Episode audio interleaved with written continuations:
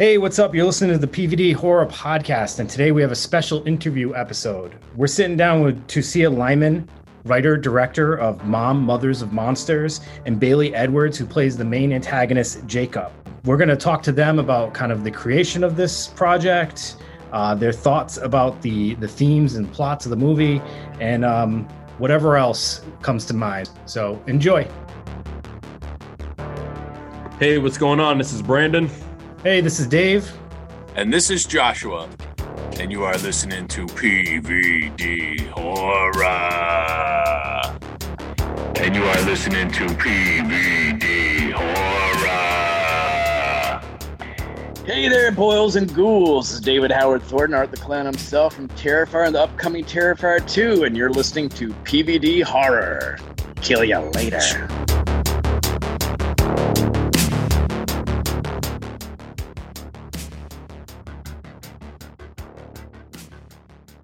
Hey, everybody. Thanks for joining us. As we mentioned before, today we are joined with Tucia Lyman and Bailey Edwards, who are both involved in the movie Mom, Mother of Monsters. Uh, so, Tucia, Bailey, thank you for joining us. Yeah, you bet. You bet. All right. So I guess what I want to kind of, you know, start us off with, but you guys can take each take a turn. But I was thinking to see if maybe you can start us off. Like, what is your connection to the horror genre and like what made you want to make a horror movie? You know, first of all, I think that horror movies and thrillers are kind of grossly underestimated with the how powerful of a vessel they are and how much they can incite fear and dopamine and have people come back for more. And I think that uh, I've always been a huge fan of horror films that kind of uh, nest an underlining social theme. And, you know, there's the big films that everyone knows about, like Parasite or Get Out, where there's underlining social themes. But I think that they have the power to kind of allow the viewer to shift their perspective, whether they're aware of it or not. And that's something that's always been super intriguing to me. And so I've always loved horror. I've always been a big horror buff. I've produced, written, produced, directed a lot of television and a lot of documentary uh, TV and paranormal shows. So I'm also a bit obsessed with with the paranormal, although that's not what this film is about. Sure. But but that was kind of my my leg in, meaning I understood that world and and I wanted to do something a little bit different than TV, and I wanted to make a horror film because it's my favorite genre. Awesome, Bailey. How about you? Yeah, I mean, to be totally honest, I was a super, super imaginative child. So actually, the whole world of horror, like, absolutely terrified me. I was the kid who would see a poster for a movie in Blockbuster. Rest in peace. We love her. And have nightmares for weeks and weeks on end. It was it would just like run rampant in my brain. But we grow up and I also as I, you know, was, you know, a young actor and developing and I sort of kept finding myself in playing more and more villainous characters and there's something so delicious about playing someone evil or someone flirting with evil or someone let's just say playing with the dark side. And so when i first read the script and i first got introduced to jacob i was like oh i absolutely have to play this character. I'm so fascinated by these questions of good and evil being born good being born evil nature and nurture and what these sort of delineations we make in terms of like what is a psychopath versus what is someone just doing bad things and what brings people to do these terrible or not terrible or you know not getting into spoiler territory but yeah. um you know i think anyone who's seen the trailer for this will know that uh, things get a little wild that this is a character that i absolutely sort of felt like i needed to play awesome that's awesome so bailey i'm gonna kind of jump right into that what we just talking about. So now was your dad, Anthony Edwards, like a big influence on your acting career? You know, it's it's interesting. Um, my dad is like my sort of like biggest hero, toughest critic, mm-hmm. all rolled into one. And I think that, you know, it's very I guess the short answer is really, you know, I grew up knowing that like there's this world that my family was a part of and that I love to perform. But I also knew that it was going to have to be something that I figured out for myself and I had to find my way into there myself because even as a little kid, when opportunities or things, anything sort of flirting with like professional childhoodness showed up, my parents were not yeah. going to let it happen. It was all about letting like me be a kid, letting my sisters be kids. It was kind of, it was very clear to me that that was off the table. And so, you know, I was performing all throughout childhood, high school, but then it was, you know, in college when I was like, you know, I'm going to like go away to England and like study Shakespeare and like go find my own way through this and my own fire that lights me in this because I'll have the support and I'll have the people there who get it. Mhm. But if it's going to mean something to me, it has to come from me and not just, you know, the expectations of a parent.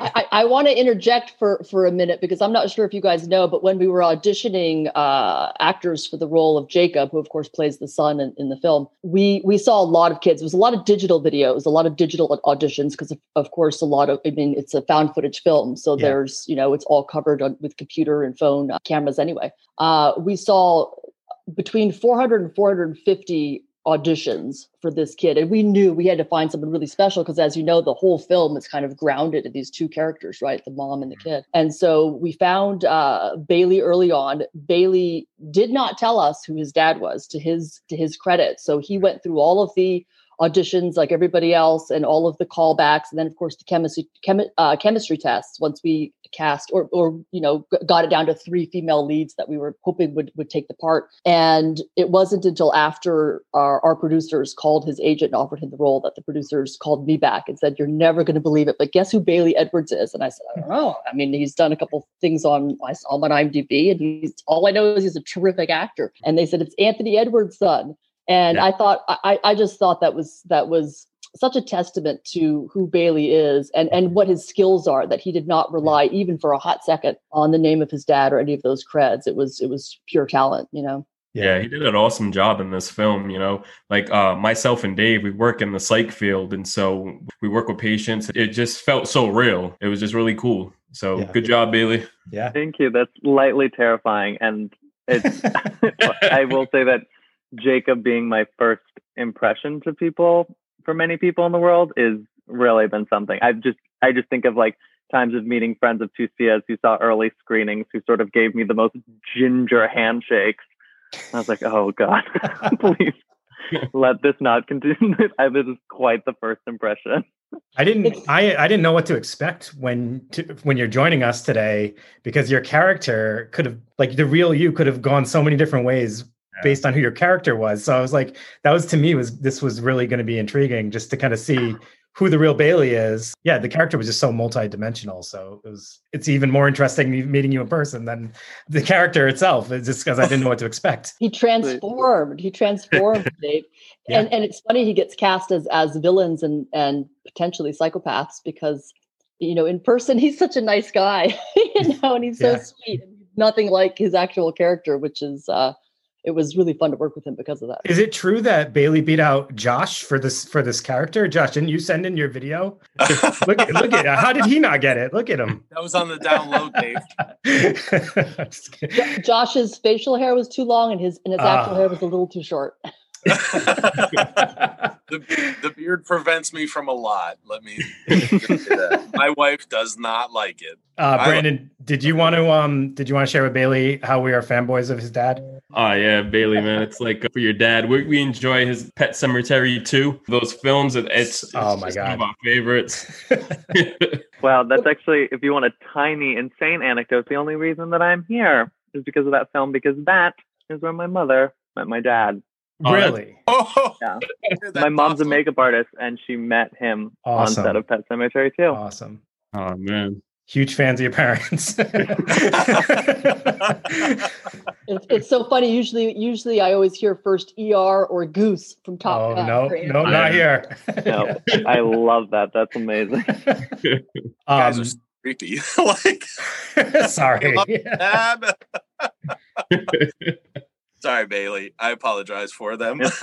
It's all, good. Uh, Bailey, I had a, a real quick question on one of your other acting gigs. You were in the movie Bright, and I love that movie.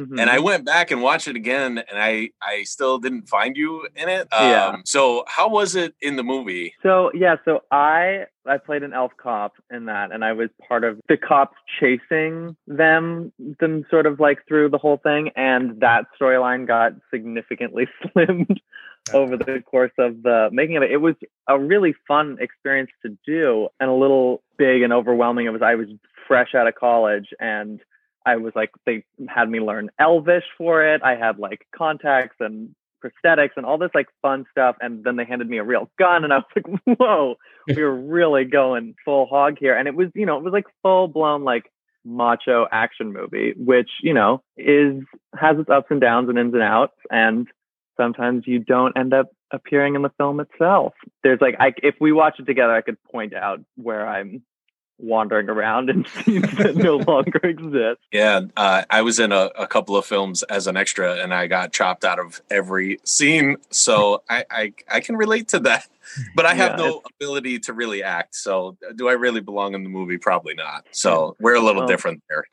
Well, to this day, you know, I'll still have those lines of Elvish that were created for me, which I yeah, exactly. say to go to bed with also in in found footage films for the most part and i'm a, a found footage i'm a huge found footage fan.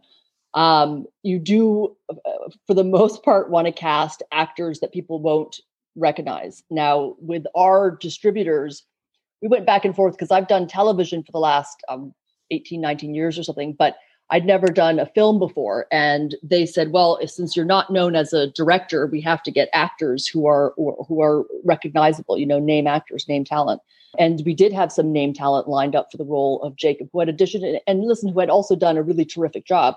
But Bailey just kept coming to the surface because yeah. regardless of how many auditions or callbacks there were, he kept he performed it differently. He connected with it differently, and it never got old. It was always interesting. And so the big argument that I made at the time before I knew who his father was was listen he's he's he's a no name but he's got the talent of the biggest the biggest recognizable actors that we know of his age right? And to me the fact that he didn't have a ton of IMDb credits and he had done a lot of theater and I happen to love theater performers because I was a, a, writer and director of theater before I got into even television. Um, and I love working with actors on that level. And so for us, it was like, holy cow, he do, he's not recognizable, and his dad is is Anthony Edwards. Like it was it was a match made in heaven. Yeah. I, I also love the fact that you just said you're a found footage uh, fan because I thought I was the only one here. So thank you for that. But you're totally right. I mean, that is what has made the Blair Witch, Paranormal Activity. That's what made them so effective is we didn't know who those characters were. I mean, I remember going to see the Blair Witch and people didn't know if those were real people. Uh, like when when we first discovered found footage films, it was like, is that was that real? Did I just see something real? So I think that's what makes it more effective. Yeah, and that's how they marketed it in the festivals and everything. It was like missing persons. They went to there was a court case over the Blair Witch Project yeah, because yeah. they they said that those actors they weren't actors, they're real people and they were still missing it was genius marketing as far as I'm concerned. Absolutely. And that wasn't the first, you know, found footage film, but it was certainly yeah. what, what, pioneered the found footage uh, movement, right? Yeah. So here's a quick question. What's your top found footage film? It's a really good question. Believe it or not, it's not Blair Witch. I liked Blair Witch. I, Blair Witch, it, it did that thing where the, the, the character was actually a cameraman that he was there to document, but he kept shaking the camera constantly and just yeah. no cameraman would ever shake the camera. So for me, that kept distracting me and making me think that he was trying to make it look real. Whereas if he was a real cameraman, it wouldn't be that shaky until he, he got the shit scared out of him. But before that, anyway, have you seen the, the Dirties uh, Zero Day? I like, you know, there's a lot of, I watched some of the, uh, the very first, as far as I know, uh, found footage film, which was the, um, cannibal ho- holocaust. Oh yeah, that's what I thought you were going to go with. it's not my favorite either, but but listen, yeah. you know, they started a movement. They created a subgenre that's a very popular subgenre. It goes has waves of popularity right now. It's getting super popular again because of uh, host, right? But uh, I would say probably yeah. The I mean, listen, creep. You you can't get better yes. than creep. Creep is yes. awesome. yeah. that was a good pick. I like that movie. Yeah, Creep is great. Uh, if you're a found footage fan, I would recommend the last horror movie. It's a little dated now. Uh, he goes into a VHS store and he's an actual killer and he's documenting it. It's very psychological. If you haven't seen it, it's one of my favorites. It's called The, the Last, Horror. Yeah. It. What scared me so bad, I lived by myself and I went to rent it from the V, like you know when we had VHS stores you know, Blockbuster. I put it in, and then it was a guy who stalked the people that rented the tape, and I I like shit myself that night. oh so my god! Uh, oh, really I, I, jotted it down. I'll watch it. What did you think of Cloverfield? I liked it. I was a big fan at the time. Yeah, uh, I'm I, am more of a fan of uh, VHS. Is one of my favorite found footage. Yeah. And Rec REC. Yes. Oh yeah, yeah. I always I always forget about that one, but that's one of my favorites too. Yep. Mhm. There's a lot of good ones out there. There really is. People people sleep on these films. Like I always talk about Hell House LLC. I think was a really good one. House of House October Bill or something along those lines. Those are you know, but everybody gives me a hard time about him. So Well, Hell House it was fantastic. I, I I belong to a couple of found footage movie groups on Facebook, and the big joke is Hell House, and now Megan is missing because uh because that had suddenly came back because it started trending on Instagram. But but Hell House, it's a big joke every time someone pops on like a new a new member of the group pops on and says hey has anyone seen hell house llc and it's like we all hit the laugh Yeah, button yeah. it's like how could you not be part of this group and have not seen hell house right, right. Yeah, it's a great film. or the sequels So now being a part of a found footage fan group, what do some of the the members of the group think of your film? Yeah, you know what's so great, um, Brandon, is that I joined this group before I ever made a found footage film. Yep. And so they've known me on there for a while. And so then once mom came out, of course, people were posting it because there's a lot of posts every day. There's something like 30 or 40 new posts every day. They started posting, has anyone seen this movie yet? It looks it looks really scary. And I was wa- just watching it and then people started connecting me with it and, and they started saying, oh, the director is one of our members. And so then I got to field a lot of questions actually, which was pretty cool because the questions from the found footage group are pretty um, they're pretty interesting questions, you know, because they know the genre so well and they know that there's certain rules you you may not want to break if you really want to you know qualify as a found footage film like you know all the music you know found footage films aren't scored or they shouldn't be. Right. Everything should be sourced within the scene right? And that's what we did in, in mom mothers of monsters. All of the music that you hear is jacob's you know he's playing that from the stereo or it's playing from the car or it's coming out of the television it's all sourced. Now, that doesn't mean that it wasn't written and recorded in advance, which it was. A lot of the music, uh, which was written and recorded by Sal Salvatore, ended up with something that we connected with early on, and then he recorded it for us, and and then we played it in the background, and we even rehearsed with it. Bailey and I rehearsed with it. Cool. So I wanted to ask you about you know the themes, the theme in uh, in Mom. So this idea of like a parent with a child who ends up committing you know a heinous act like a school shooting or something. You know, I think we've we've seen it in a few movies. We need to talk about Kevin is one that sticks out to me, uh, which was a really good film, but. We never really saw it from the aspect of the parent who's really convinced that they're the son was like destined for some kind of act. So, what made you come up with this idea, and what was it like? What was important to you to try to get across when you were doing this? First of all, we need to talk about Kevin is one of my favorite films in the world, and so obviously that resonated in me because uh, I made a film that was similar, found footage and also horror. But the difference, of course, being that the mom and and we need to talk about Kevin doubted herself a lot, right? Yeah. She, she was very much like, "Am I a good mom?" You know, and and those exercises with him. and It wasn't towards uh, till towards the end of the film where she realized he might do something. You know, she doesn't want her daughter to go out and and, and play, you know, the bow and arrows with her son. Where, whereas in Mom, the film starts off with her saying, "We've got a problem here. You know, I think my son is a psychopath, and you know, he's already slipped through the cracks of the of the mental health care system."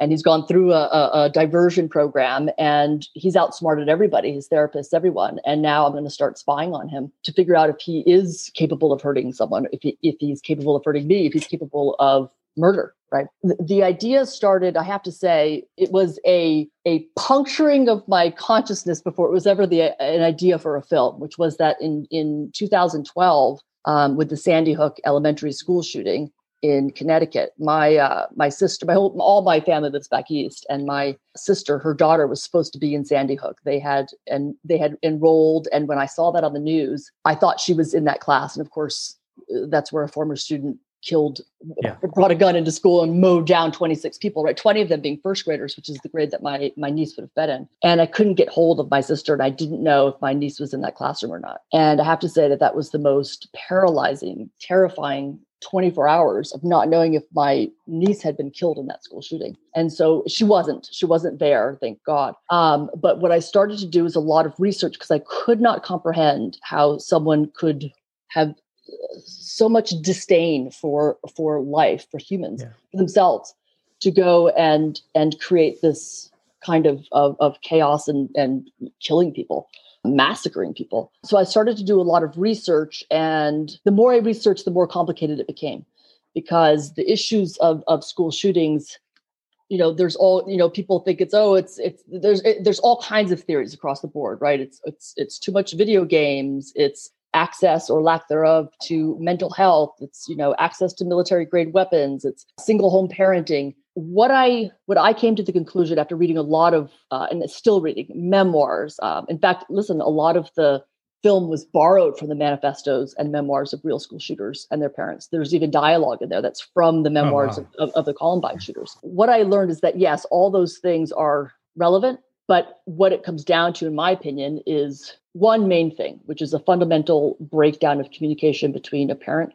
and a child, uh, which is also a systemic societal issue, right? Which is yeah. we don't talk to each other anymore people don't know how to talk to each other. They don't know how to talk to their kids. And of course, the age of technology, boy, now we're really removed. And to me, the first thing that I thought for many years was racism, which is in the film, which I think is one of the number one things that causes these these shootings. In fact, across the board, there's not a what's interesting is there's not a huge profile for what these kids are. There's the profile that we think, oh, they're goth, they have long hair, they don't have friends, they're antisocial, they don't do well in school. It's not necessarily true. I read Sue Klebold's memoir, a Mother's Reckoning, which and she's the mom of one of the Columbine shooters. Her son did not fit the profile of kids that went and shot up their school, and I thought that was interesting. And I also also wanted to make sure that that message was in there too, that there isn't necessarily a profile because people, parents who have troubled teens, especially teen boys, think that they're alone and there's a stigma there, right? Where people don't want to talk about it. Where, well,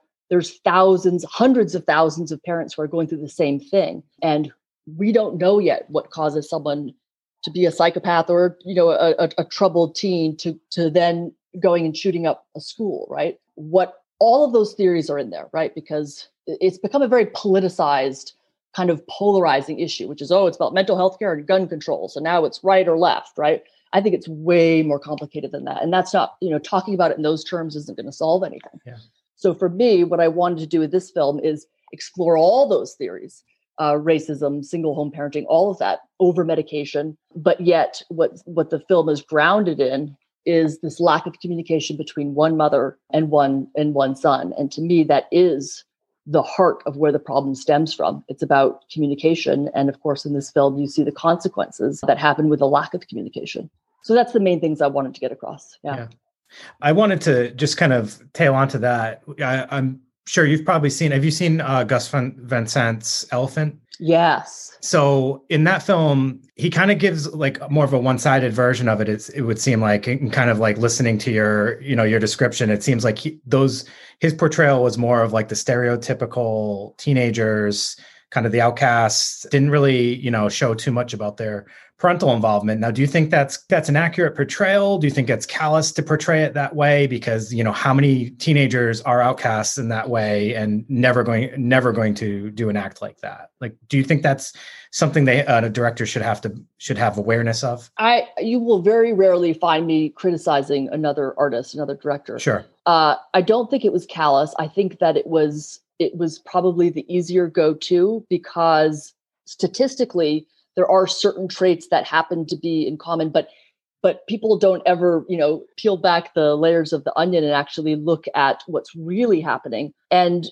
you know elephant gives birth to films like mom in my opinion sure. right because yeah. every time you see a film that talks about this then you are talking about it and then therefore there's a chance a sliver a sliver of hope for change right? You know it's become so politicized that that people aren't talking about enough and therefore there's no meaningful change being enacted on any level. So i actually give props to that film for keeping keeping that topic you know in in in conversation. We're talking about it right now right?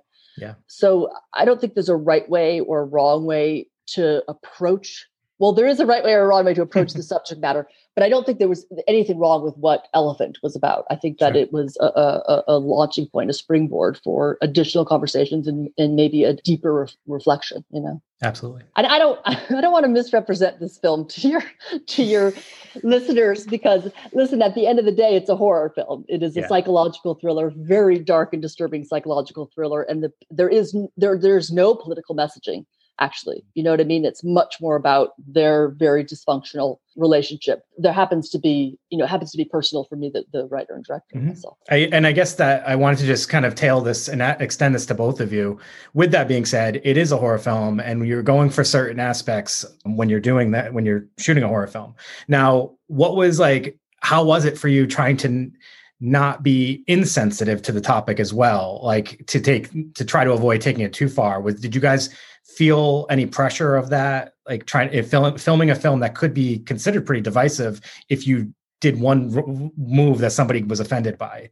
And I, will extend that to both of you because bailey you're essentially portraying the individual that you know everybody's kind of like looking at as that stereotype of the psychopath. Yeah i mean i think that it was such you know like it, i feel so lucky to have been a part of this. I'll just start there. I think that working like from day one working with Tucia was such a such a treat for me and it's been like this adventure that we've really gone on in from the shooting all the way through the edit through where it is today. And as a result, I just felt so lucky that there was someone, a writer director, who had really done the work, had done the research, had built out the colors of this world. Because then, as an actor, you walk into a fully formed world. And I think my uh, the prime sort of example of that being that, like, given the nature of it being a found footage film, there'd be certain scenes. There's this scene where Abby's trying to like have a conversation with Jacob. And we moved from room to room to room to room in that house. And it's such a perfect metaphor for how I feel about the whole process of this because that was a whole world. That was a house that we were in. And Tucia had down to the colors of the walls, to the things that I was carrying in my pockets, to what like my backpack, every element of that world was so perfectly made that she called action and I stepped into that house and I was in that house with my mom and all the background, all the information I needed to know about what was going on here had been created. And it became sort of to your point, you see a very theatrical and I think speaks to both of our sort of theatrical worlds wherein action was called and we entered this space and we did that whole scene moving room to room to room, living in that space together. And I think that ultimately when it comes down to it you know that we talk about all these influences we talk about the memoirs we talk about the world that was built around this but it is a relationship between a mother and a son yeah. and that's human and true and regardless of the traumas and the shit that jacob is going through there's a fundamental humanity and a breakdown that's happened there and as an actor that's right where you lock in all the other colors and whistles and fun stuff I got to say and things that like, you know, the the music and the background reading that Tucia was sending me were all amazing colors to add to that. But at the end of the day, Tucia created a world where we could also explore something like utterly, utterly human and as the film sort of shows, really, really broken. Yeah. yeah. And uh, thank you, Bailey. I miss you. oh, this um, I, I, will say that you know what I struggled with most with how to tell this story and how to contribute to that national uh, dialogue about school shooters and, and what may or may not be causing them was how not to sensationalize the topic right? Because at the end of the day you what you cannot do as any anybody any responsible filmmaker but any resp- responsible human is you can't uh, sensationalize it you can't glorify it you can't inspire copycats right so you'll you'll see in the film, you know, and even when I speak about it or, or the articles that have been written, we never say the names of the shooters. In fact, that's part of the dialogue, um, part of the audio that comes out of the television is don't glorify these shooters by saying their name. It's easy to miss. There's a lot that's easy to miss. I think that's why they're calling it a cult classic because although it's not called classic yet because it's only 2020 but there's a lot of layers to the film. And if you're listening to the audio track there's a lot of clues in there. But i do think that sensationalizing the topic or having people you know the critical reception be someone misinterpreting uh, where we were coming from in this film kept me up at night quite a bit. We did partner early on before we even finished casting in, in the script phases. We did partner with several mental health organizations, nonprofits, uh, IVAT and uh, NPEIV, so that they would vet the script. They were actually on set. Some of their voices are the voices that you're hearing out of the television. They're, they're, the hosts that are speaking about mental illness. And they were with us kind of every step of the way to help me make sure that I wasn't sensationalizing it and make sure that it was grounded in reality, even down to the casting, like the the casting of Ed Asner, of course, who plays Dr. Arden. They we had a couple people in mind, and the the head of of uh, one of the co-founders of IVAT, IVAT, by the way, said to me, you know, because this therapist doesn't do a great job, right? You know, he's trying to interpret her dreams and he's not, and he's pointing the finger at her and he's not necessarily listening, actively listening to her. It would be great if you could cast an older, an older actor to play that role because what's happening in therapy and, and psychiatry and mental health right now is there's a lot of what, what she called dinosaurs who are giving advice, but they're not necessarily listening. They're not necessarily basing it on what they're hearing or experiencing. They're basing it on an old uh, philosophy. So it'd be yeah. great if you cast an older character, an older man character in that role. And I was like, once we found Ed Asner, I said, is like between 80 and 90 old enough. uh, so they uh, provided a lot of support and information and, and, resources along the way so that we, we didn't cross that line you know that's great that's really awesome the uh, so you were t- you were talking about uh, acting and this question is is for Bailey. There was there was a, a lot of scenes where you were by yourself, where you didn't have anybody to work off of, really. And the dynamic between you and your mother was awesome in the film, and you can see how you guys worked off each other really well. Uh, you can see that chemistry.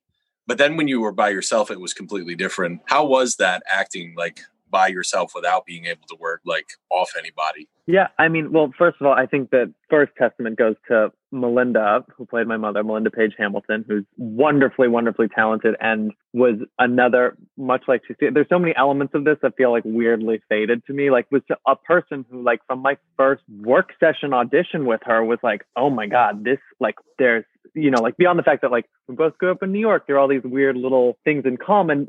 This was an actor whose work and the way she worked completely like was in sync with mine. And so then to have that person and you're, you know, working on this for couple for weeks together and we're in this house together, it's very easy to have the ghost of that brought back to life for you when you have this new sort of acting mom to play with. But I think you know, at the end of the day, there were also still a lot of me and a camera in a closet moment that I think weirdly became an interesting acting exercise in itself. see, has sort of touched on this, but when in this day and age, in this moment of like mediated technological distance, that became very real and realized in the actual performance of it.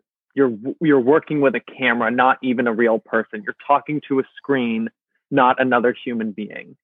And so when you're feeding into these feelings of not being understood, being completely separate, not being able to connect with a family member, another person, that's all the fuel you need. You're talking to a camera, you're not even talking to the woman. And I think that that, Tucia pointed this out a long forever ago, where there's the moments where we are actually together are very rare in the film. And it's that great big blind spot for Abby, the mom, that she never is really talking to her son. And so as an actor, it was a challenge, but weirdly the perfect thing to cultivate that kind of disassociation. Now, Bailey, what was the preparation like for becoming Jacob? I got the role in the beginning of December, and luckily we had a little bit of time. We start and we were going to start shooting in January. So I started like hit the ground running as another happenstance would be lived six minutes away from Tucia. And I started being able to just go over to her house and start working on it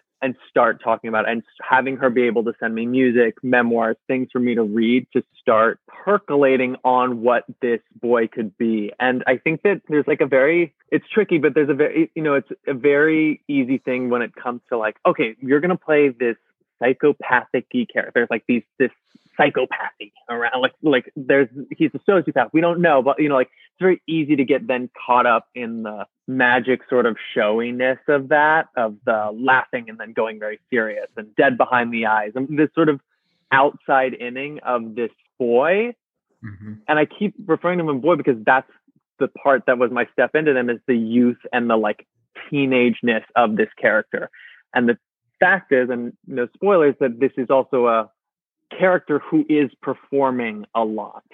Yeah. So weirdly, even though this was a boy who is going to be, I read the script and knew where the terrifying world this was going into. It had to start from a place of like a scared, defensive, angry, angry, angry boy. And those are all feelings that we can all get on board with. And these questions of whether or not he's a psychopath, these questions of whether or not you have to be a psychopath to do psychopathic things. Those are the questions that the movie's brings up and are at play in this. But in terms of getting involved with this character, I had all the, the amazing research and world and videos and interviews that Tucia could filter my way. Um, while also just remembering that this is a angry, angry, alone, deeply, deeply sad teenage boy who is feeling trapped. And those feel that humanity, that feeling was like the way into understanding someone who also on some level might not be feeling anything. Yeah. Every year we have to watch videos for trainings, real life issues where we, we discuss as a group all the cues and triggers that we could identify in, in a short film where we had to just kind of like pick it apart at the end. And so I think that you guys did really well on that. Thank you, Brandon. I take that as a huge, huge compliment, by the way. Yeah. Um, because That's it's such a it's such a fine line. It's such a gray area, and you do want to. I mean, at the end of the day, I mean, you might get a kick out of this, uh, Brandon, if you work in, in mental health at all. That everything we did was catered to secretly. Most people don't know this, will never know this, and may not even care. But was catered to mental mental health meaning the color scheme the p- color palette of the film is lime green which as you know is the color of, of mental health awareness their last name is bell right which is a symbol of hope and mental health um every there's there's bells planted throughout the film um everything that we did even though I knew, and I remember the producer saying to me, Why do you care so much? Like, why does it have to follow this thing that you're doing? And I'm like, For my own integrity because on every level we have to maintain our integrity about it is about uh, mental health. Not that mental health is solely the problem which it's not but certainly it plays a very very big role. And i wanted to make sure that i was true to that on on every level throughout the entire process from set design for writing set design and of course directing and even in post. So uh, that's a huge compliment from you and i appreciate it. No problem. Yeah and if i a tiny interjection here i mean like this is literally the reason why you have people who love horror, who love found footage, make movies because they imbue movies with yeah. this level of care and this level of detail. And that, as an act, I mean, as an actor, I was thrilled to go on somebody else's adventure because they and Tucia had built out this incredible adventure and she freaking loves found footage. She loves horror films. And so she was going to make this such a rich and layered down to the semantic, t- the, the colors, the thing, every layer of it was going to be taken care of because this is a world that she's passionate about, knows, and was ready to like absolutely explode on. Yeah. And I I just want to also kind of like tail on that. I think another reason why this movie is going to is is being well received outside of like the film itself is also you you both are doing a great job with connecting with fans, which this horror community eats that up. Like that goes so far with us as far as like you know just feeling like not only do we have this movie to connect to but we also now feel this connection with the creators the actors. Um, so you know just as horror fans, you know, we really appreciate that as well. So, you know, that's why it means something when you guys come to onto an interview. And, you know, when I say I'm glad we, I'm surprised we were able to put this together, I really am. It's like, you know, not every cast and crew is willing to do that of every film. So it, it means a lot to us. Yeah, and you know what, Dave? It's so interesting because when because we do get quite a bit of of requests for um for podcasts or even written interviews, or I mean, no longer do we do in person interviews. the film opened on March on Friday the thirteenth of March, uh, and the city closed down that night, and theaters closed that Sunday. So we had three days in theaters, which was a yeah. real uh, gut punch. But nonetheless, when we do get those requests for podcasts, my very first question to our PR team is are they part of the of the hashtag horror fam or not and when they're part of the of the horror fam it means a lot to me because i know that they're watching from a different place. And you can see on all of our feeds on on twitter and, and instagram and, and facebook people who aren't a lot of people some people who aren't horror fans are like i didn't get it. It was it was slow all these things. And i i look them up you know for the most part i'll look them up and i'll see that they don't they're not horror they don't understand horror. They don't have those sure. same kinds of of sensibilities or experience in that in that genre and then when i when i see their comments i'm like eh. but when but when i see a comment from a horror fan like oh, I, I wish that the third act had been such and such, and I see that they're, you know, in their profile it says hashtag horror or horror fam. I'll be, I'll, I'll take them more seriously. Like I'll actually, I'll look at, I'll look at them and I'll be like, oh, really? Could it have been? Mm, I'm not sure, but I will consider it, which is interesting. And and so we love our our horror fans as much as our horror fans love us. You know, That's awesome. Awesome. I take full credit. I saw it first. No, and I you said, did "Dave, not." You got see this. Get out of here. the uh and then it was, it was it was pretty awesome because we we all really liked it so then you know that led to this Which is so, a first, actually, right? Isn't that a first? yeah all three of us. got three Came to a consensus? too much so That's the uh. Let me ask you: Did you did uh, any of you watch it more than once before you really liked it? I like No, that I first liked it the first go around yeah, same. You guys are so evolved. well it was it was really uh it was really interesting for me which kind of ties into this next question too like so in the beginning of the film you think jacob really is a psychopath given some of the stuff that Spoiler alerts. uh, no, uh, I- announce spoiler alerts. Spoiler alert. So the scene where he throws the brick off the bridge and stuff, and I'm like, wow, this kid really is messed up, you know? And uh it, it evolves where it's like now the mother, the more you watch, the more you realize the mother is really off. And uh it, it just evolves from the son, and you're like, oh, the son's a psychopath. But then you're like, wait a minute, the mom's a psychopath. And uh the way the way it just built was really interesting, but it, it was awesome the way it, it got built. And it- the first time I watched it, I was like, wow, this this is pretty amazing. Yeah. Um, and the question there was, was it hard to get it so perfectly lined up like that? Yes, it was like I lost a lot of weight, and I think my hair is going gray.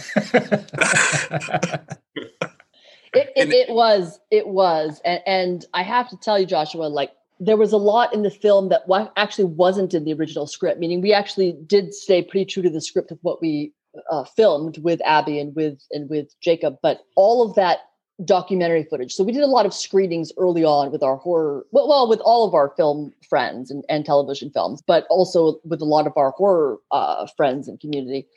And a lot of people had said, well, what is Jacob like when he's not at home? And we thought, well, how on earth would we be able to capture that and still stay true to the found footage format, which is there's got to be a reason for filming, there's got to be a reason for someone to be looking at the film. And I talked about it with with Bailey, and, and Bailey put me in touch with uh, a director friend of his named Mark Polish, who is an extraordinary director.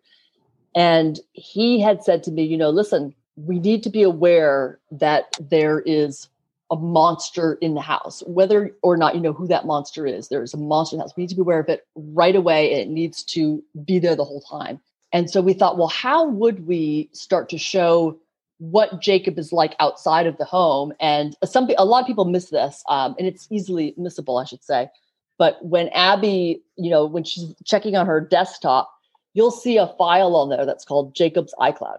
So she has hacked in and has access to his iCloud. So that when we figured that out, like it could Ah. actually make sense. We could actually do it because you know I don't want to say I've done it before, but may I may or may not have. Um, you know, there's kids. There, you know, when you have kids or uh, or you have sisters with kids, you you. I, you I- I you have tend to kids. You don't need to explain. Right. You tend to uh, spy and feel okay about it. So we realized if she had access, there, were, there was multiple scenes that were cut out of the film too. One of them was her actually getting access through a software program. Once she has access to his iCloud, she has access to the videos on his phone. We thought, well, what kind of videos would be on his phone? So then we went out and filmed after the film was already wrapped um, during the the rough cut, rough cut two phase. We went out and filmed Jacob Bailey doing things with his friends. And one of the producers said to me, you know, you're going to think I'm a jerk for saying this, but my brother uh, in high school, he dropped a brick off of a freeway overpass. Um, and, and it's so not like him because he's such an evolved kind of intellectual guy, but he was a jerk. He was a teen and this happens. Yeah. And I thought, no, that's perfect. In fact, let's ask all of our crew members, all of our cast members, what's the jerkiest thing you or one of your siblings have ever done? And then let's let's make Jacob do it, right? And have it be his friends videotaping him. And now she has access to his iCloud, so we can actually play that and still stay true to the format. So that's what we did. Uh, and then we, of course, that was never scripted in the original script. That came afterwards. And the other thing that came afterwards was documentary footage of, of Jacob, who's Bailey, as a kid. We thought you know, if mom, when did mom become obsessed with filming him, right? And it couldn't have started just when he was 16, right? What mm-hmm. happened when he was 14 and went to the diversion program and was maybe, you know, had, had maps and and bump stocks and things of, of, of perhaps, you know, suggesting he was going to shoot up his school at 14. And then we thought, I, I had said, no, no, because I know this character in and out. I've dreamed about her and lived her for years. I said, no, she's been filming him since he was a kid. Well, where are those videos? Well, how the heck are we going to cast an actor who looks like Bailey or Jacob as a kid? And we called up Bailey. I called up Bailey and I said, do you have any uh, footage of yourself, like home video from when you were a kid? And were you ever creepy? and him and his dad, and was it your mom too, Bailey? Maybe you could speak to this. That we got quite a few tapes, the, the little tapes, right? That you and I sat in my living room right here, went through, and and and played what mom uh, Abby could be really saying during these videos that were actually harmless, but of course in the film, once you dub in uh, Melinda's voice, you realize, oh my God, she's been obsessed with filming him sure. since he was a kid, and who nature or nurture, what prompted him to to behave this way. Yeah, Bailey, what all those videos. Oh, that's how, how, have your parents reacted to those videos? Where they're like, "Oh my God, my voice is in the video and the film, and everyone's seeing it, and they think I'm a psycho." Yeah, I mean, you know, my parents Oh, sort of got over their film fears a long time ago, but I will say that this is the weird blessing of being the firstborn child is that I am the most well documented little kid. Like this is that we pulled so many clips for the film and there's so much more. There's like I have like hours and hours of footage of me as a little kid because my parents, you know, like when you have your first little kid in the world, everything they do is magical, even if it's, you know, shitting themselves and rolling down a hill. Like that all of it's amazing. And so they, um, so yeah, so we, I mean, it was lucky happens very filmy parents, but the, um, but what I love too, also in the space of horror fans and people who have reached out to me about the film and stuff, which, you know, in this pandemic we're living in is great, feels great when you're like, I don't know when I'll ever act again. But the, the not knowing, like, is that actually you as a child? Is that not? Because obviously it looks exactly like me. It is me. Yeah. But was such, I just like, I, that's like one of my favorite parts of this was this, you know, to see it taking all these component pieces. And, you know, I've worked with other filmmakers or other situations where people can get really caught up in the preciousness of what they shot and what they intended to shoot and what they had written and like their vision and their moving forward with it. But this responsive way in which Tucia was even able to like step back from her own work and respond to it and be like, is what is working? What's not working? What do we need more of? What do we mm-hmm. want to see? What are we missing yeah. here?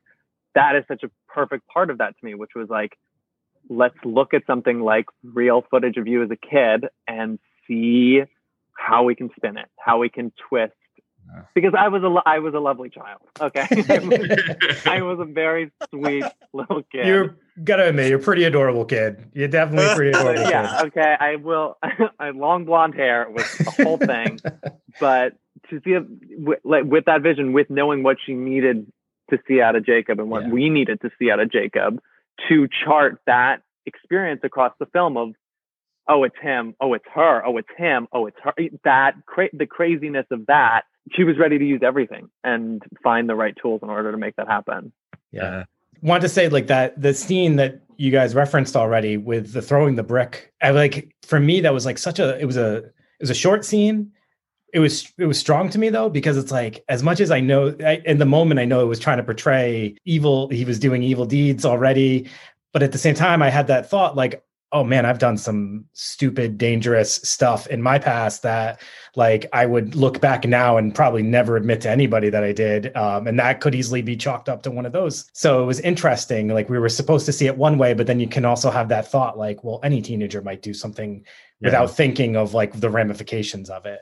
I also I just wanted to share quickly too um, something that resonated with me during the film. So I've been doing therapy with kids, and I also have to work with their parents. And this idea that their parents are so concerned that they are going to have that they might have something, their kid might have something that they had, such as like depression or you know any mental health diagnosis, and there's they they come in and they're very concerned. And They want this like they want this explanation like do you feel the same? Do you do you see this in my child? And like that's kind of what i what the mom in the in this movie like I, I connected with her on that. Like she had this concern. She just didn't know exactly how to express it. And she had her own therapist but he wasn't really listening as we've already talked about. So she was just like making these videos to kind of prove her case. But it was really like she was just concerned because she knew what she struggled with. And i, I just thought that was so such a strong message. It really connected with that with with me. So I, I appreciated that yeah, and, and you know, listen, there is there is uh, genetics are are obviously involved. It's both nature and nurture, but I do think that that that we can change the course of things through treatment, right? There's yeah. there's social emotional learning programs now that I think should be you know implemented not just in schools but in communities, right? It teaches the community, not just parents, not just kids, but everyone. But there's also you know there's eh, untreated trauma if you don't have you know, medication, and sure, there's an argument to be made that there's over medication. But if you don't have therapists, if you don't have all of those resources or access to them, untreated trauma does manifest, right, as more untreated trauma. So those themes are in there as well, because clearly, as you realize, which, you know, it's hinted into with the trailer, you know, people watch the trailer and they're like, I think I understand what the film's about. I think mom might be crazy too. and I'm like, good. I'm glad you got that. We worked real hard to get that into the trailer, right? Yeah. Um, because obviously we, we want that kind of mental uh, roller coaster ride of what it right, might really be like to think mm-hmm. it's him and then be wondering, well, could it be me? Well, my mom is saying it me, it's me, and my therapist is saying, yeah. hey, do you remember the pictures you drew when you were a kid? And I'm like, Yep. No. And then, of course, you realize that Abby's keeping a big secret in the film that mm-hmm. not revealed until much later in the film, where you realize all of these things contribute to where she's at, which may also be contributing to where, he, where he's at, you know?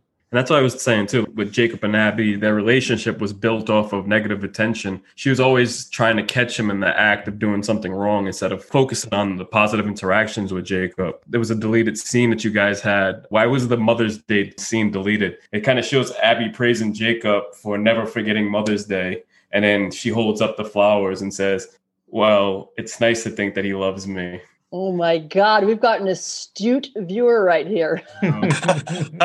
that was a deleted scene, and I think he knows yeah. that because I think we, we may have promoted that uh, for Mother's Day. Maybe there were a lot of scenes.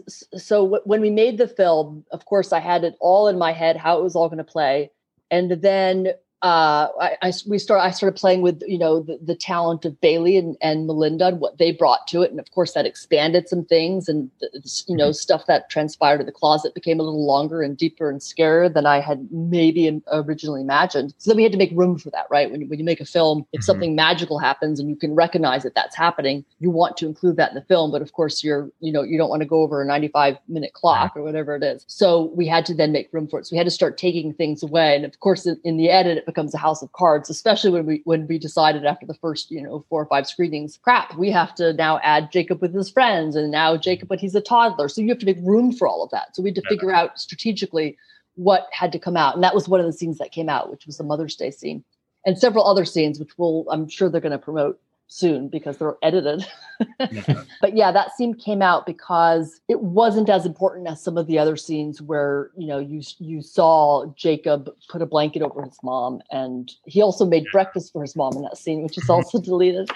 But you see him uh, be affectionate to her, which which triggers in your head, okay, but it's but everyone thinks that that uh, psychopaths are are incapable of emotion, right? And I don't want to give away if he was a psychopath or not, but you but we did want to plant and kind of seed this kid is capable of of of, of emotion and affection and, and, care and nurturing towards his mom, you know, and that became more important. So we had to lose some, you know, kill some babies along the way. When she also labeled him as fake Jacob, when she talked about all the positive things like hanging with his friends and grades in school and stuff like that. So, you know, you would see like how she would try to split him and try to make him bad when he was also doing positive things. Yeah, exactly, exactly, and and that came directly from uh, Sue Klebold's uh, memoir, uh, uh, mm-hmm. and and she was the mom of one of the Columbine shooters, where she, he didn't fit the profile, and and at one point she asked, like, is he is he being fake to me or or to his friends? Like, who's the real? And I don't want to use his name, but who's the real my real son?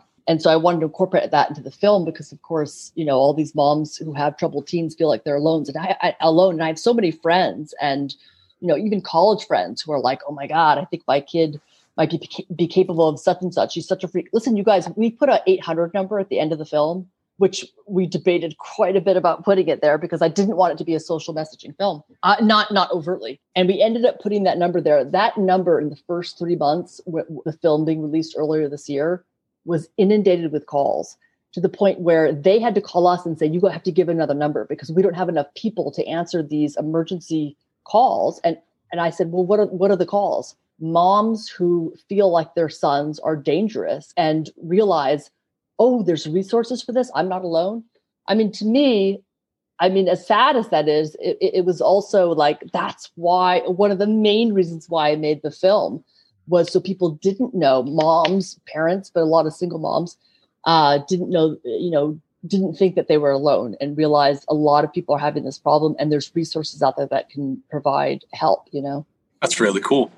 So this is a big spoiler for anybody listening. If you haven't watched this film, turn it off, watch it, and then come back and listen to this. There was one question I did have, and as a father, I have a teenage daughter, and my son is now ten. Uh, Brandon's also a dad; he's got a teenager. So I watched this film, and when the mom inadvertently, so as to speak, kills her son, I was like, what the fuck? Like it just blew me away. And I, I couldn't imagine, I, I couldn't imagine losing a kid. Killing your kid. Uh, yeah. We, that, I was like, damn, did you catch any slack for that from anybody? Or was there anybody who was like, oh, that wasn't right or anything like that? I was just curious. Yes. Thank God most people are like holy cow how is that a solution which is exactly what i want them to ask because i have to say there was five endings to the, that film to this film the ending was not my idea meaning i was part of a facebook group who, who were the sandy hook family survivors you know people who had their kids were either killed or survived the sandy hook shooting in connecticut in 2012 and the parents were so angry understandably so um, and there was one dad whose kid had survived, was in the classroom and survived, who said, if I, the, I don't want to give their names, but the, the, the kid who shot up Sandy Hook was deeply, deeply troubled, right? He was on a lot of meds. He could not socialize. He had a lot of problems. His mom knew it. His dad knew it. His mom, his dad moved out. Mom was raising him. How they connected was at the shooting range, right? She got him loads of guns and they went to the shooting range and they shot and they felt connected. Nothing wrong with, with shooting ranges, by the way, or guns. Uh, in fact, the producers all NRA members, and I have no problem with that. Military grade, you know, access to military grade weapons are a little bit more problematic. There was one dad on this Facebook group who said, if I was at, was this kid's father or mother, and I knew how troubled he was, and I had any idea that he would go and hurt those kids, I would have shot him myself.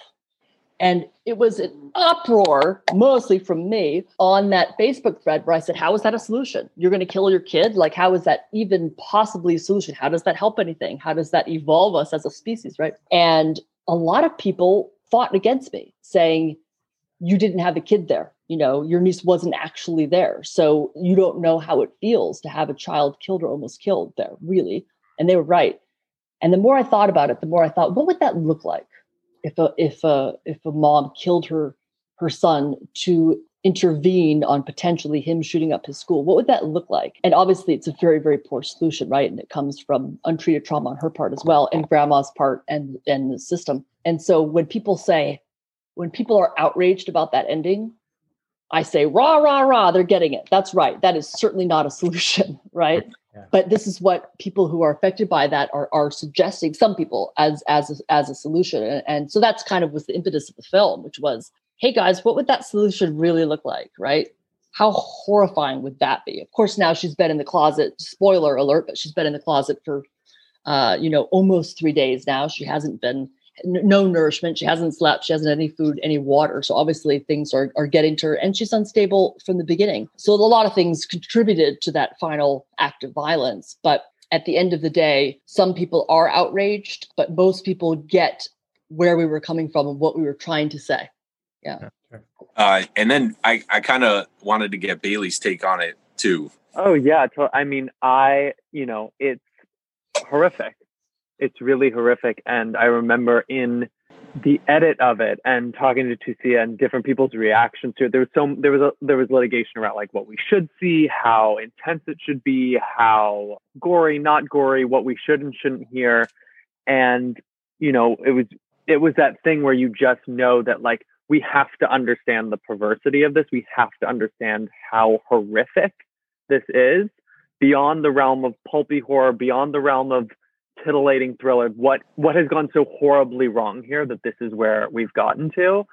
And it's really interesting because to me even the first time i read the script there's it's almost like almost like greek classically in its actual nature. It's agamemnon it's terror of a prophecy leading you to kill your child being told like the fear of the future the fear of what will come or the the knowledge of what must happen or what is to come leading a parent to kill a child for uh, interfamilial violence to happen. And it's so, and I bring up Greek classical because it's across our history, it's across our culture, it's across our Western world that this is like this kind of interfamily violence, this kind of danger, this the flip sides of love and hate and the possibility for really, really horrific things to happen inside of the safety and the nest of the home is something we do have to reckon with. And as these things continue to happen, not losing sight of the horror of that, not losing sight of for one of the rare moments in this film when the two bodies are actually going to come together,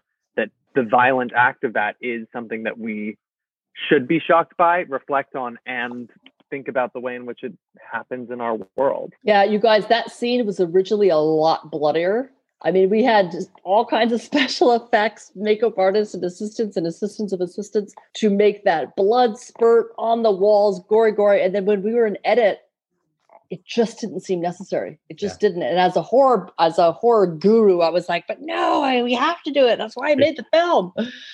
But it didn't seem to kind of maintain the integrity of, you know, the, the backbone of the film. So we yeah. ended up cutting it down and you can see some things spray on the wall. You can see some of that, but um, we took it out because it didn't seem because it actually played into sensationalizing it, and I had to be true to that. So as much as it like no pun intended, but tore my heart out to lose all my blood.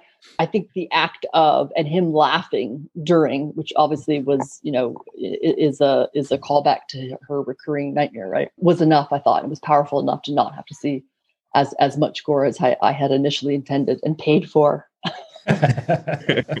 also, very Greek classical to have the violence occurring just just off screen.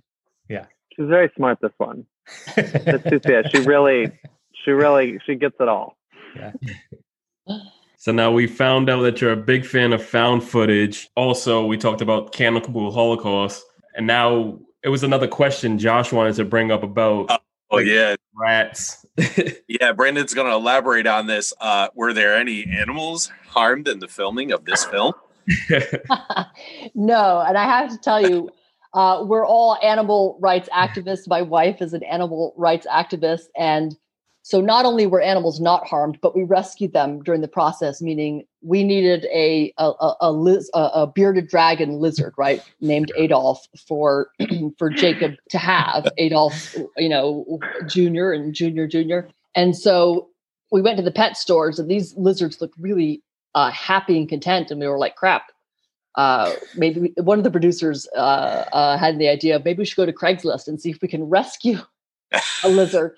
And boy, I thought that was a terrific idea. So we did. And we got this dilapidated little shriveled sad, what I we, we thought was an ancient old lizard and we you know got him a tank and helped him and gave him baths. I've never given a bearded dragon a bath but boy is that rewarding. And uh, now this lizard is like this big. And the producers uh, uh, not only did we film with him but then we got him all kinds of lights and every single insect that's in those scenes the crickets. He ate them all. And now he lives the the producers uh, one of the producers adopt well both producers it's a husband and wife duo adopted the the bearded dragon. And now he lives in a giant cage a giant aquarium and they send me pictures every once in a while. I've got to post some on our on our social media. I got to give it to Wendy, but uh, where this this lizard is gigantic now and very very happy. And as far as the rats, we had to get taxidermy rats because there's some violent scenes with uh, Jacob when he blows a tantrum with the rats, and obviously he's named them you know Volt 100 and Volt 200. He's named them based on the the experiments he's doing with how much electricity they can withstand. And so we we filmed with the rats first, and then we had to film the the scenes where he hurts the rats. So the biggest challenge, uh, which I'm going to blame on our producers entirely, is well, how do we find a rat that has a white stomach? Like the one that we actually, the live ones that we actually filmed with. So they had to go to different taxidermy companies and finally get some taxidermy rats that had white stomachs. Um, and we used those rats for the seeds. There, there is a very Joshua, you would enjoy. I'll send it to you if you if you guys send me your emails. There's a blooper that we published on one of our social media accounts. Yeah. Do you want, do you want to talk about the blooper, uh, Bailey, because you were the victim of it? Yeah. it was unbelievable. It was so it's at the very end of this very long scene that we'd done moving from room to room in the house. And we had to do like a in order to keep the scene going, we had to do a little switch out. So I get rid of the real rat and then go back and go get a taxi and then pick up a taxi taxidermy rat because at the end of the scene I'm gonna is oh god I'm gonna throw the rat back into the cage and obviously I'm not gonna throw a adorable live rat into a glass aquarium across the room. Um, so I go to get the taxidermy rat. I'm sitting there. I can't even. I'm trying to even remember what the line was, but it's it's the peak of the scene of the intensity of like me mocking my Abby, my mom, and her. He says know, to like, you, "What is wrong with you?" oh yes what is wrong with you and then i tell her to like shut off her alarm because it's really fucking annoying or whatever ki- bitchy little thing jacob says and we're we're right there we're right in it we're really just acting just acting big time. Um and i'm sitting there with this fake taxidermy rat in my lap knowing full well there's a camera right here and out of the corner of both Melinda and my eyes at the same we're looking we're locked eyes but we can see crawling into frame is the live rat having fully escaped wherever he was being held. And we're just we're trying to do we're just like trying to stay there. We're like trying everything we can to stay there and he just keeps coming and then we just lost it like would not handle the fact that we had been you know our chicanery had been foiled by a uh, a live rat. Because obviously in, in acting or any film set or, or theater you don't, you never want to cut yourself right until the director calls cut. And lots of times there's magic that happens when the actors don't think they're doing a good job but i think the fact that they're fucking up and stuttering or whatever it is i think it's magic right? So we you know we, we always try not to cut ourselves and so what we could see we had two cameras on this on the on the scene we could see that he's holding this fake you know dead taxidermy rat and the real rat is running through but i wasn't calling cut because I think we were all in Video Village with our four cat, our four big monitors up, and I was looking and I could see the rat, and I kept thinking, "Oh, I can still use the other angle. I can still use the other angle because I'm editing in my head." And then all of a sudden, these two, uh, Bailey and Melinda, just were like in the, the like you said, the height of the scene, they're like, "Bah!" and the poor stunt coordinator was like, "I'm sorry, I'm sorry, he got out of my hand." So no, I mean, there was there definitely was there were no animals harmed. In fact we even made quite an effort to let uh, crickets that i'm trying to remember the name of uh, the the lizard now. What's the name? Um remember bailey? It's been a little while his now. real name is um nugget. Nugget. Nugget. It's nugget. Because he was a small nugget now he's a big nugget. That nugget like- didn't that you know the the, co- the the crickets that nugget didn't eat uh we made uh sure that we let them go No, so no nothing not even insects were harmed in this film Nice, nice. that's good. Yeah. Yeah, we, we're uh, we, we have a hedgehog, and I let my crickets go that the hedgehog didn't eat. So now I have crickets in my basement. There so when things were a little normal, we would always do like movie nights and everything, and then we would help raise money for uh, animal rescues and everything like that. So we're really animal driven. So we're glad Yeah. nothing happened to none of the pets. No, and it hurt me to re- even write those not. scenes. But yeah, I mean, every towel in our house that's ever been around for more than a few years is at the the local The uh, pet veterinary. Yeah, nice, nice. Speaking Um, of pet, completely off topic. Before we go any further, guys, I forgot to tell you, we we adopted uh, two kittens, uh, Oh, one for each of the kids, and we haven't gotten them yet because uh, they're still. Uh, I think their their mom passed, so they were uh, being fed with bottles and stuff. But we're gonna pick them up this week. So that is the big news in the Dolan household. Congrats, Uh, Josh. I, I I picked this moment in this interview to tell you guys the big Congrats, news. Josh. I totally. I like it. I It's like it. And kind of a depressing twist with the mom thing, but awesome on the kitten. Gosh, you can name them Abby and Jacob. Oh my god. the kids are in charge. The kids are in charge. Yeah, Don't don't, let- let the kids watch Don't the let movie. the kids watch the movie. No, well, please. we we got puppies before, and my son named one of the puppies uh, Chief Brody from Jaws. So that's got to tell you where my kids are at. So Wow, love I was I, I was a kid when Jaws uh, at Menemsha on Martha's Vineyard because it was filmed on Martha's Vineyard, Yeah. and Jaws was kept in this. The fake mechanical Jaws was kept in this big harbor, not big, but big for me. I was a kid, so I remember walking by there to go fishing, you know, jigging for squid at night, and being like, "Is that thing going to come to life?" How cool It's is the big? Jaws thing in Menemsha. Yeah, that's awesome. that's awesome. So um, I think we got one more question, and uh, Josh, I'm going to let you do the honors because you want to ask a little something special. He Oh yeah, the question. So I, I totally forgot that I had another question lined up. Look at that. yeah. There was a question I missed too that I I, I might want to ask before this one. There was uh so you had done I I don't watch TV anymore, but um you had produced and written a lot of paranormal stuff and I'm a pretty big paranormal fan.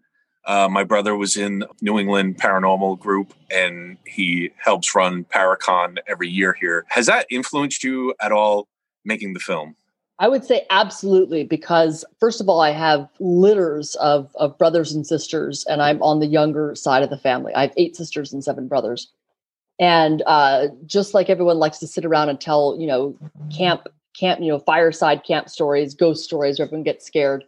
They would do that to us, but they would take it to the nth degree, where they actually told us trolls have kidnapped your brother and he's missing a leg. And I'd be like, shit, we gotta help him. So from a very young age, it was very hard for me to tell what was real, what was not. So I became obsessed with it. And I've done a lot of paranormal shows. I did Fact or Faked uh, paranormal files for for sci-fi. I did Ghosts of Shepherdstown, Ghosts of Morgan City. And I, I have to say that I am obsessed with the paranormal. I'm a skeptic, which is why I make a good uh, showrunner, which means I'm like, well, how else could this possibly have happened? Is, could there be a light refraction from that that hit that? uh that that affected is there is there you know is there some kind of condensation on the camera lens you know so obviously I, I like to poke holes in it in order to prove that it could be true so on uh, ghosts of of shepherdstown which we did with you know if you're a paranormal buff then you must know nick groff I, I've heard the name, but I don't recall. Uh, so he was I one of our he was one of our hosts. He did Ghost Hunters for years. He was one of our hosts, and we um we used to have in in West Virginia because we film you know when we film film a, a, a ghost show, you're filming it for you know three or four months.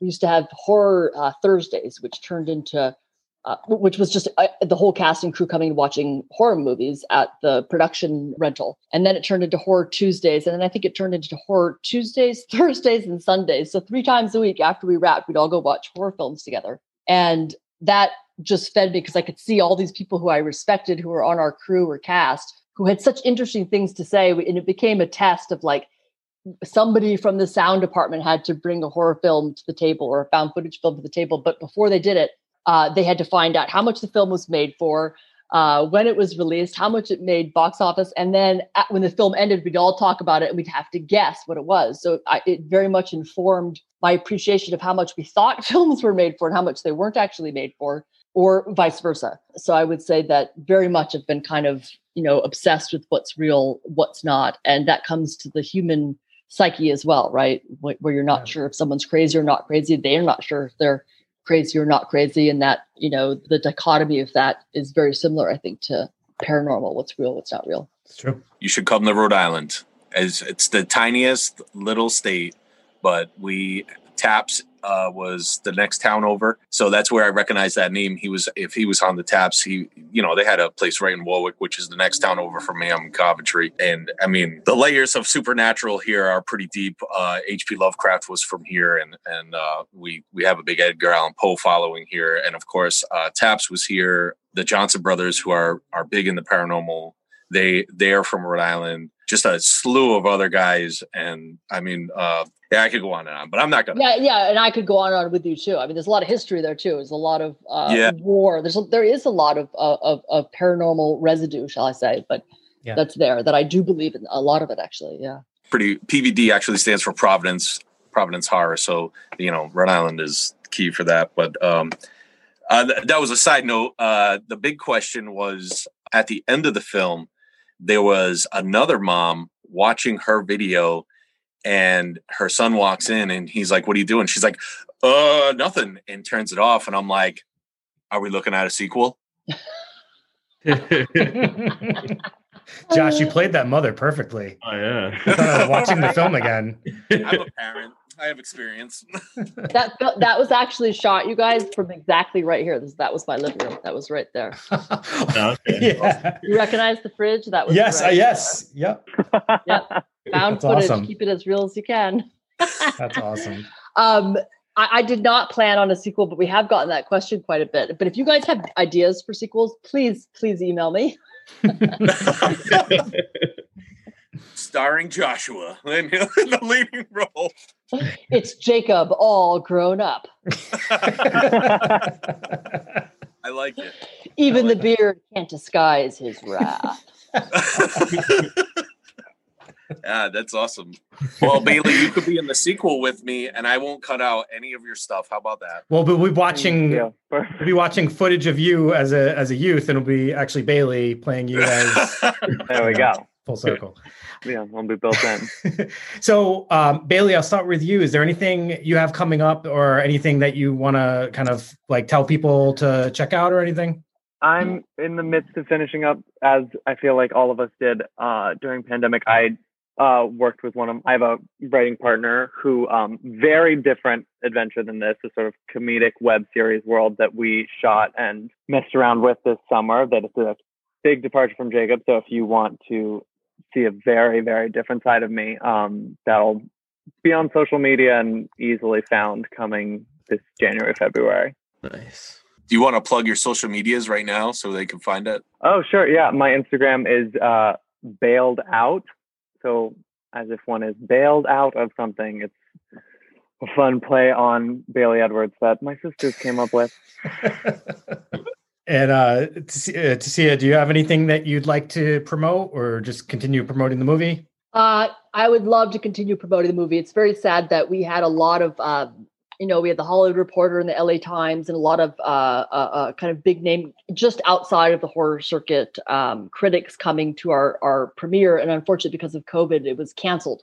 So although I am I'm thrilled and probably more thrilled uh, than my investors are about tapping into the horror circuit and the horror family, we were not able to break into main, not yet break into mainstream yet. So I would like to continue promoting the film. I'm working on, um, I, I, I work in documentary television for the most part. That's how I pay my bills and keep my lights on. So I'm doing, uh, I'm, I'm, I'm the showrunner for Intervention, which is uh, a, a, a long, you know, long-term documentary series on, on A&E Network. I have a couple other scripts that I wrote that won awards, but until I, I wrap up with my actual day paying gigs, uh, I won't get back to it. I have a, a film, a screenplay I wrote called Half Breed that is also more paranormal than Mom, but has uh, has a lot to do with with well, let's just say it, it placed as one of the winners for the Page International Screenwriting Awards, and I'd love to get back to that, but I have to um, I have to wrap out my television shows first. It's mom movie on Instagram. So it's M period O period M period movie for Instagram. And I think it's Moms of Monsters for Twitter. And I can't even remember what it is for Facebook. Do you know, Bailey?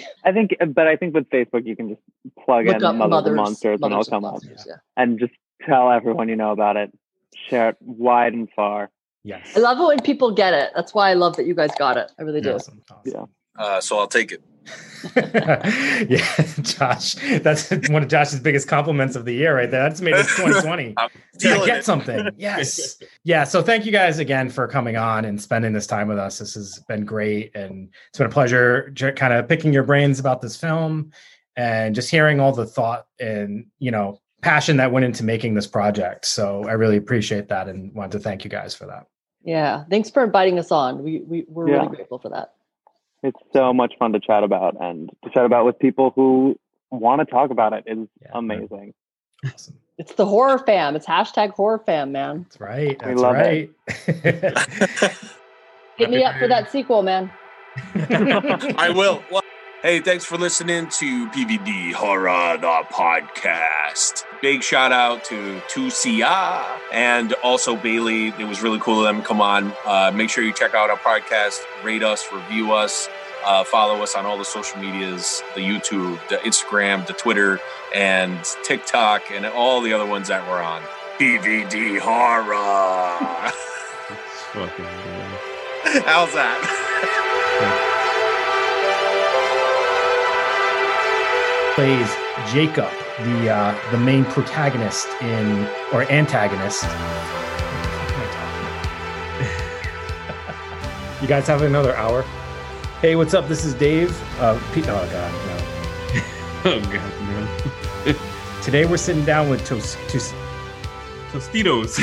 Tostito. If you guys want to go, I'll just talk to myself. Um, what?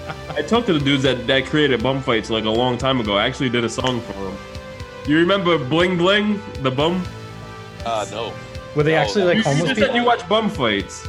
It was so long ago, dude. I don't remember. I Yeah, Dude, the I dude that goes bling bling, he goes bling. The guy that goes bling bling hides a crack pipe in his collar. Only the bling bling. Oh my God. So I made a rap song as bling bling, and they were gonna use it for uh, Bum Fights 4, but it got canceled. Like it was legit fire. so back in the day, bum fights didn't um wasn't like a big thing. I They love had how you're schooling us on VHS bum fights now.